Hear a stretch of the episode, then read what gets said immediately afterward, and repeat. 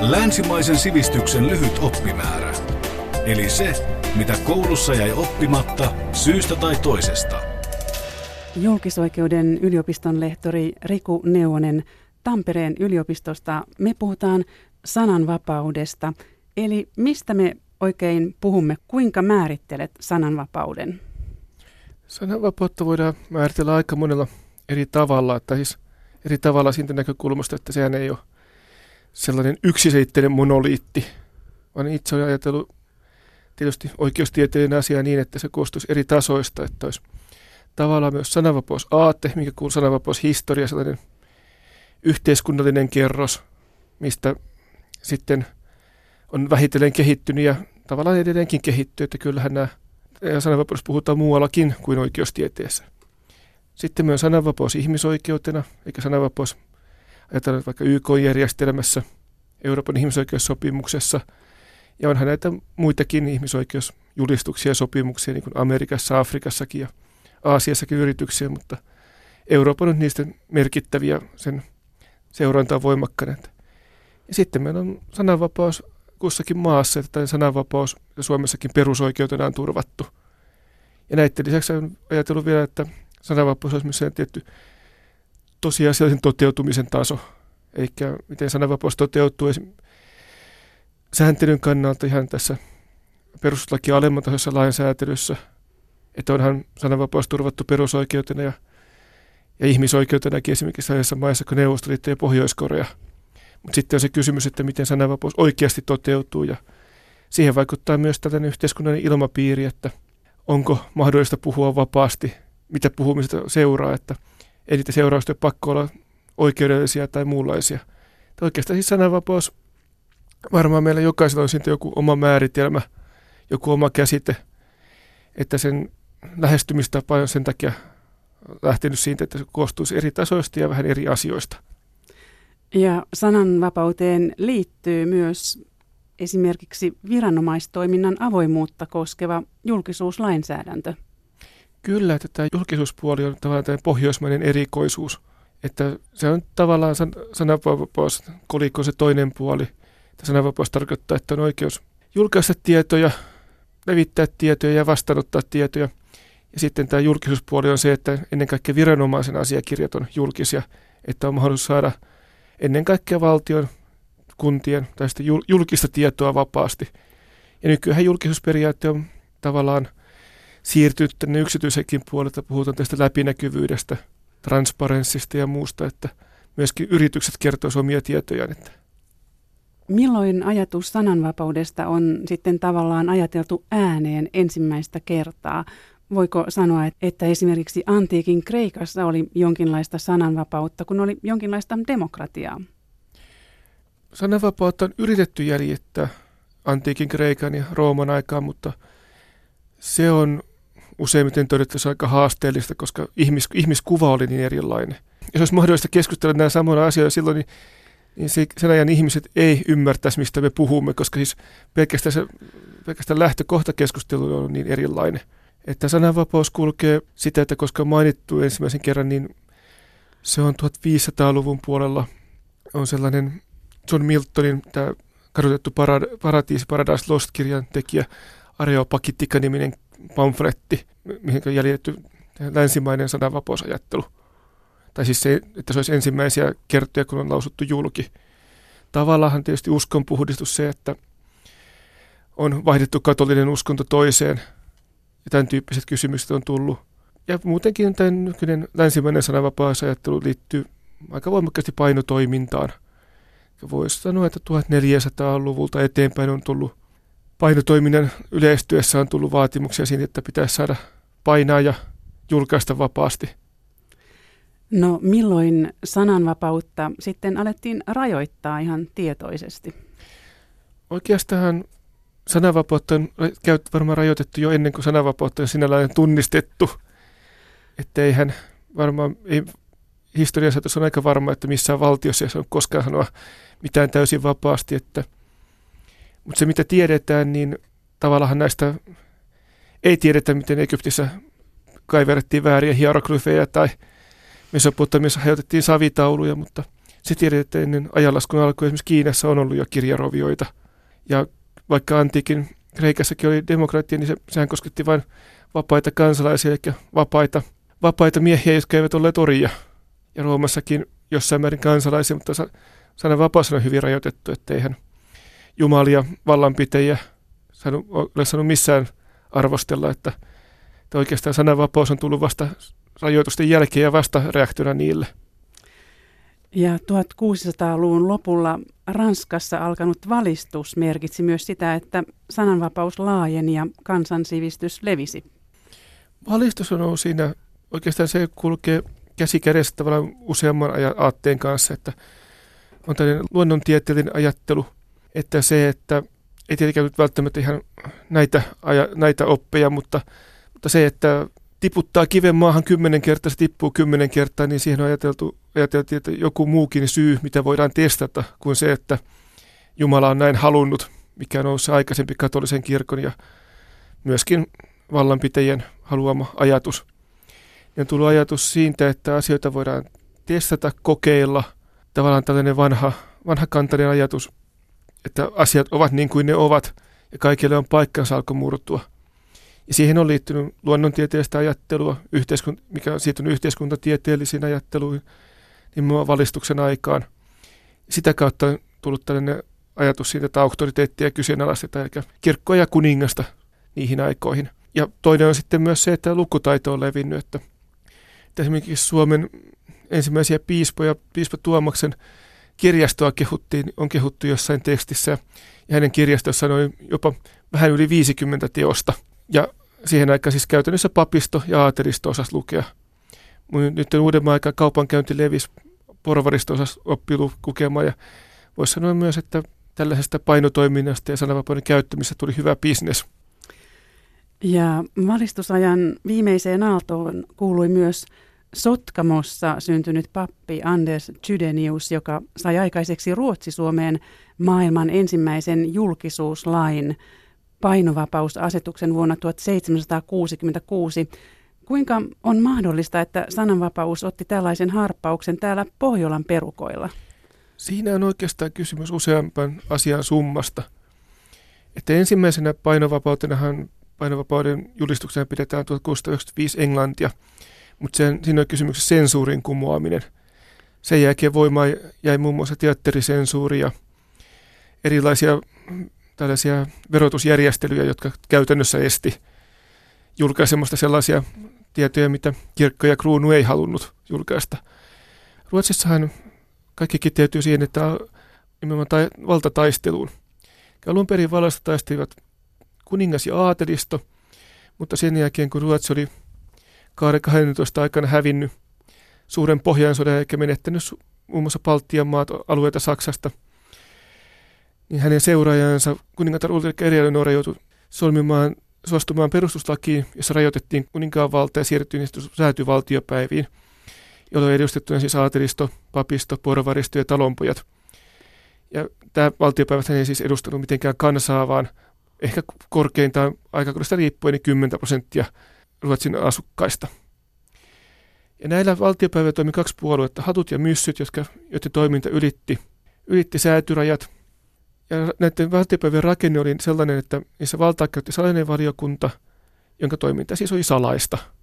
Ja näin ollen oppositiossa oli puolue, tässä alkuaikoina myssyt, niin ne eivät saaneet tietoa siitä, miten Ruotsin valtakunnan talous oli, miten Ruotsin valtakunnassa päätettiin asioista. Ja kun tietoa valtaa, niin syntyi ajatus siitä, että se tietoa pitää saada, ja siihen liittyy julkisuusasetus. Tämä julkisuuspuoli oli esillä jo aikaisemmilla valtiopäivillä – mutta siihen sitten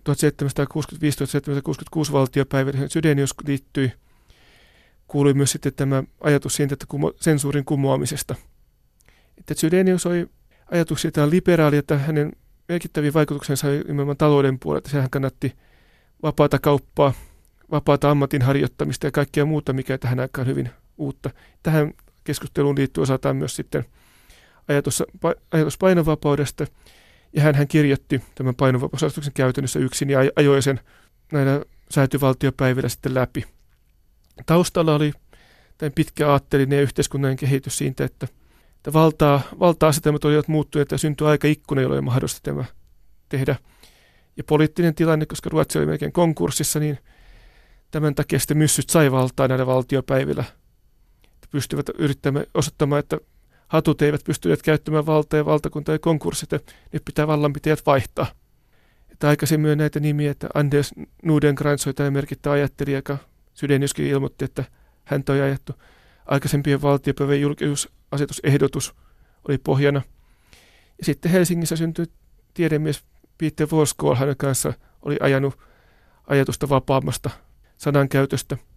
Ja ylipäätään siis tällainen, voisiko kokea, että poliittinen ja yhteiskunta aatteellinen tilanne on sellainen, että tämmöistä pystyttiin ehdottamaan ja saamaan myös läpi. Yle puhe. Julkisoikeuden yliopiston lehtori Riku Neuvonen, me puhutaan sananvapaudesta. Mitä kaikkea tämä Anders Jydeniuksen aikaansaama painovapausasetus sitten piti sisällään? Käytännössä kysymys on siitä, että perinteinen sensuuri lakkautettiin. Eikä aikaisemmin oli ollut sensuuriviranomainen. Tämä tehtävä lakkautettiin, eli kirjan painajien ei tarvinnut enää ennakkotarkistaa kirjojaan.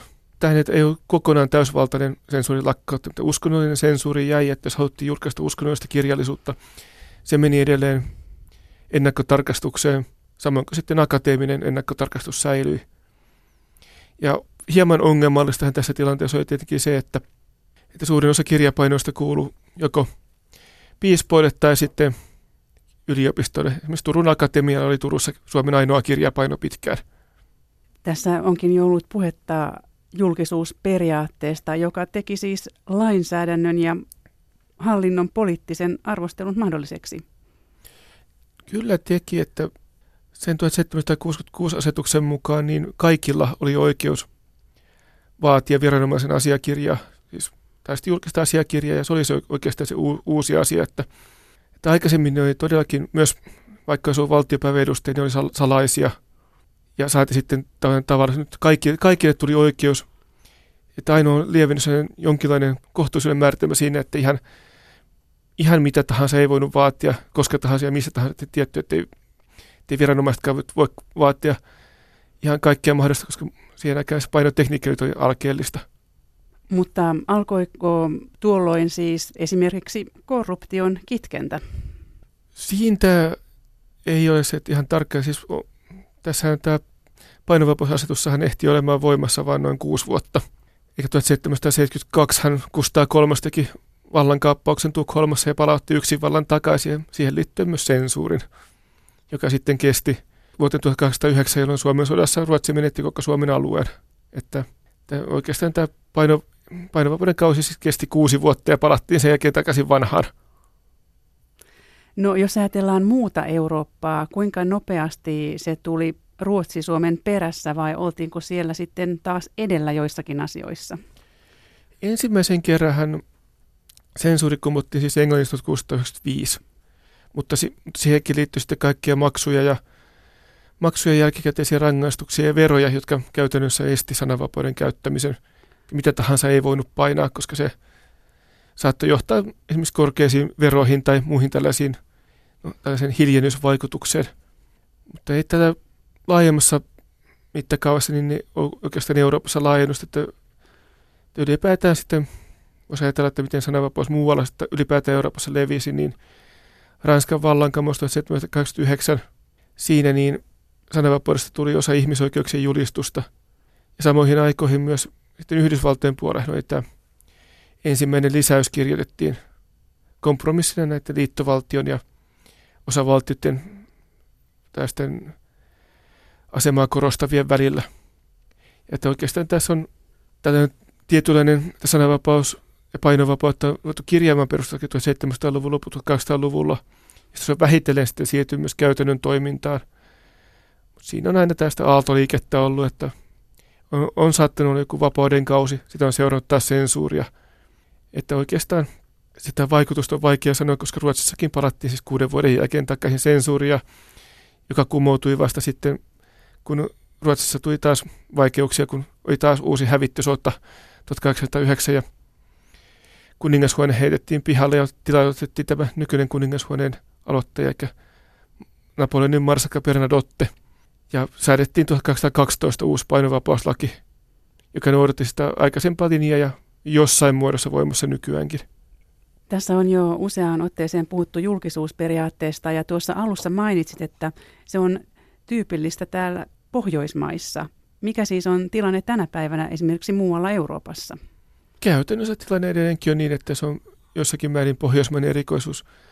Tavallaan oikeastaan voisi sanoa, että lähtökohdilta, että pohjoismaisessa lähtökohtana julkisuusajatus, eli kaikki viranomaisen asiakirjat on julkisia, ellei ole jotain syytä määritellä niitä salaisiksi. Kun taas suurimmassa, suurimmassa osassa Eurooppaa ja muuta maailman lähtökohtaan päinvastoin, että kaikki viranomaisen asiakirjat on salaisia, eli jotain syytä julistaa niitä julkisiksi. Ja tämähän on tietenkin ongelma yleis-eurooppalaisessa toiminnassa, niin kuin EU-sakin, jossa asiakirjat, asiakirjoista merkittävä osa on salaisia. Niin, mitä tämä merkitsee tiedotusvälineille? Totta kai asiakirjojen julkisuus helpottaa sitä työtä, että sinällään tämä julkinen tietohan mahdollistaa sen valtavan tietovarannon, jota voi käyttää uutistoiminnasta. Ja tietojen, tietopyynnöillä voidaan helpottaa uutisten tekemistä ja tästä asioiden nostamista julkisuuteen. Ja tietenkin tois, vastapainoksi sitten tämä maissa, missä on salailukulttuuri, niin edellyttää sitten tällaisia pilliin puhaltajia ihmisiä, jotka vuotaa näitä tietoja. Että, sitten sinällään tekee työstä haasteellisempaa ja muuttaa sitä tiedotusvälineiden toiminnan luonnetta. No voisiko ajatella, että tällä asialla olisi jonkinlainen yhteys hyvinvointivaltion syntyyn? Voi olla. Että en tiedä, että onko sitä niin kuin, tätä kautta tehty linkki, että totta kai tällä hetkellä hyvin, hyvinvointivaltiossa on myös julkisuusperiaate, että, mutta että se, että on tällainen korrelaatio olemassa, mutta onko se sitä kausaliteettia, eli onko ne tapahtunut toista riippumatta vai toisista johtuen, niin sitä, ei, sitä on vaikea sanoa. Yle puhe. Julkisoikeuden yliopiston lehtori Riku Neuvonen, me puhutaan sananvapaudesta. Ähm, kuinka paljon Suomessa on ollut sitten sensuuria, jos nyt tullaan vähän lähemmäs tätä päivää, eli tarkoitan muina aikoina kuin sota-aikoina? Itsenäisyyden aikana oikeastaan, tai siis sensuurikin jakaa ikään kuin, pitää jakaa eri lohkoihin, että siinä mielessä, että mitä, mitä tavallaan on sensuroitu, että heti itsenäistymisen jälkeen eh, toiseen maailmansotaan astihan käytännössä äärivasemmiston toiminta oli aluksi kiellettyä. Että kaikki tällainen kommunistia ja vähänkin räväkemmät myöskin sosiaalidemokraattiset julkaiset oli sensuroituja koski niin painotuotteita, näytelmiä kuin elokuviakin. Ja sitten just ennen toista maailmasta ja tietenkin sen jälkeen sitten taas toiminta on ollut tai ikään kuin sensuurin kohteena. Ja sitten tietysti on sellaisia asioita kuin elokuvasensuuri, joka toimii itse sen, alan sensuuria toisen maailmansodan loppuun asti ja siitä asti valtiollinen sensuuri. Ja siellähän oli, on elokuvia leikelty ja muun muassa 1980-luvulta eteenpäin hän on ollut, ole, ollut tämä videolaki oli voimassa, joka tarkoitti, että K18 merkittyä videoelokuvaa ei saanut levittää, myydä tai vuokrata, joten käytännössä tarkoitti aikuissensuuria.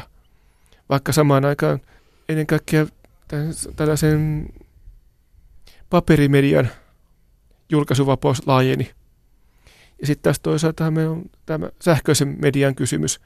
Että oikeastaan voisi sanoa, että ajatellaan näitä mediakenttää, mitä on rajoitettu, niin kannalta jakautuu niin, että on printtimedia, sähköinen media, sitten voisiko sanoa osasto muut, eli elokuvat, taide, näytelmät, tämän tyyppinen. Onhan musiikissakin, esimerkiksi Yleisradiossa on ollut näitä erilaisia luokitusperusteita, että kuinka paljon, kuinka paljon jotakin, musi, jotakin levyä soitetaan tai ei soiteta sen sisällön tai muiden tekijöiden perusteella. Mainitsitkin tuossa jo sanan itsesensuuri. Kertoisitko siitä vähän lisää? Itsesensuurihan on, on oikeastaan haastavin muoto, että jos että sensuuri on muutamia muotoja, että on tämä normaali perinteinen sensuuri, missä viranomainen kertoo, mitä saa julkaista ja mitä ei. Sitten on mikä nykyäänkin, niin mikä ei oikeastaan tavallaan ei ole sensuuria, on jälkikäteiset rangaistukset, eli saa sanoa vapaasti, mutta sitten jos sanoo jotain rikoslain vastaista, niin pitää kantaa myös vastuun. Ja sitten on tällainen hiljennysvaikutus, eikä esimerkiksi maksujen, verojen tai muiden muodossa tulee seurauksia, tai sitten vaikka yhteiskunnan ilmapiiri on sellainen, että joku tulee lyömään, jos sanoo väärin. Ja sitten on tämä itsesensuuri, mikä tarkoittaa, että joukkotiedotusvälineiden tai miksei myös tavallisten ihmisten nykyään sosiaalisen median kauden on ajatus siitä, että näin ei saa sanoa. Tähän itsesensuuriin usein liittyy ennen kaikkea tähän toisen maailmansodan jälkeisen aikaan Suomessa, kun ajatuksena oli, että ulkopoliittisista syistä ei saa sanoa mitään itänaapuria loukkaava.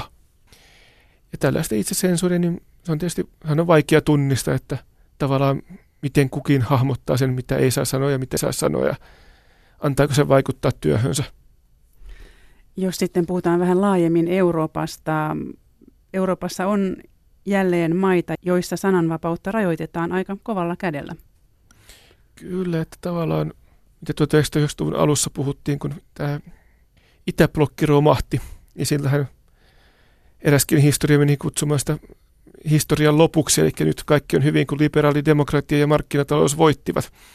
Joten historia on nyt tässä ja tämä on nyt jatkuva voittokulka, niin nythän on havaittu, että ensin, ensin markkinatalous törmäsi uuteen lamaan ja nyt, tämä, nyt on liberaali demokratia kriisissä. Tämä on noussut näitä oikealta ja vasemmalta erilaisia aatteita haastamaan ajatusta siitä, mitä on liberaali demokratia. Ja, ja sitten on tämä Venäjän, Turkin, Unkarin, Puolan, kohta varmaan Slovakiankin muodostama tällainen illiberaali demokratia, joka nojaa tällaiseen vanhaan kansallisvaltioajatteluun, kansallistuntoon, kansallisiin tunteisiin ja ajateltu kansallisen edun mukaista rajoittaa myöskin sananvapautta ja ottaa viestimiä valtion kontrolliin. Ja toisaalta sananvapautta on myös rajoitettu tai ainakin yritetty rajoittaa Euroopassa, kun esimerkiksi ranskalaisen Charlie Hebdo-lehden toimitukseen tehtiin tuhoisa terrorisku. On tietenkin tällaisia eri tasoisia, tai ainahan on ollut sananvapauden rajoituksia, että se on sitten tavallaan hahmotustavasta kiinni, että haluuko puhua, huutaa sensuuria vähän niin kuin se poika huusi sutta siinä tarinassa, vai, vai ajatteleeko, että sananvapaudella on rajat. Tässä on oikeastaan, että joku yhdysvaltainen sananvapaus absoluutusimia lähtee siitä, että valtio ei saa rajoittaa sananvapautta – ja nimenomaan valtio, yksityiset saa sitten rajoittaa. Yhdysvalloissa on ollut tällainen ankarampi elokuvasensuurikin kuin missään Euroopassa, kun tässä Euroopassa on ajatuksena se, että on jälkikäteisiä seurauksia, nimenomaan rikoslain kautta tai muun kautta. Mutta sitten nykyään oikeastaan on tullut tämän sosiaalisen median aikana ja tällaisten, uskon ääriliikkeiden aikana, niin tullut myös se, että näitä sananvapauden käyttäjiä, toimittajia, tutkijoita, yhteiskunnallisia aktivisteja on ruvettu uhkailemaan sosiaalisessa mediassa, mutta myös ihan muuten, että on tullut tätä hiljennysvaikutusta, eli halutaan estää tiettyjen mielipiteiden tulemaan julkia. Siitähän on, siitä tässä Saari Hebdo-tapauksessa on kyse, että siitä, että tällainen ääri, ääri-islamistit ei halua, että profeetta Muhammedia pilkataan, joten luodaan uhka sille, että mitä siitä seuraa, kun profeetta Muhammedia pilkataan. Yle puhe. Julkisoikeuden yliopiston lehtori Riku Neuvonen. Suomihan on tunnetusti sananvapauden kärkimaita. Mikä sinun mielestäsi uhkaa sananvapauttamme eniten Suomessa nyt internet-aikana? Eniten on tämä, mistä olen puhunut, hiljennysvaikutuksen, eli miten sananvapaus tosiasiallisesti toteutuu. Että nythän on paljon ollut puhetta nimenomaan vihapuheesta, siis laajana ilmiönä, että laajempana kuin tällaisen rasistisena tai sukupuolivähemmistöjen kohdistuvana, vaan nimenomaan yhteiskunnassa keskustelun esiintyvän vihapuheena. Eli meillähän on sellaisia päivän polttavia aiheita kuin just maahanmuutto, sukupuolivähemmistöt, rokotukset, ravinto tai lasten kasvatus, mitkä saavat aikaan tappouhkauksia tai häirintää ennen kaikkea sosiaalisessa mediassa, sähköpostissa tai muita kautta – niin tällainen yhteiskunnallisen keskustelun, keskustelun vaikuttaminen on ehkä se suurin uhka.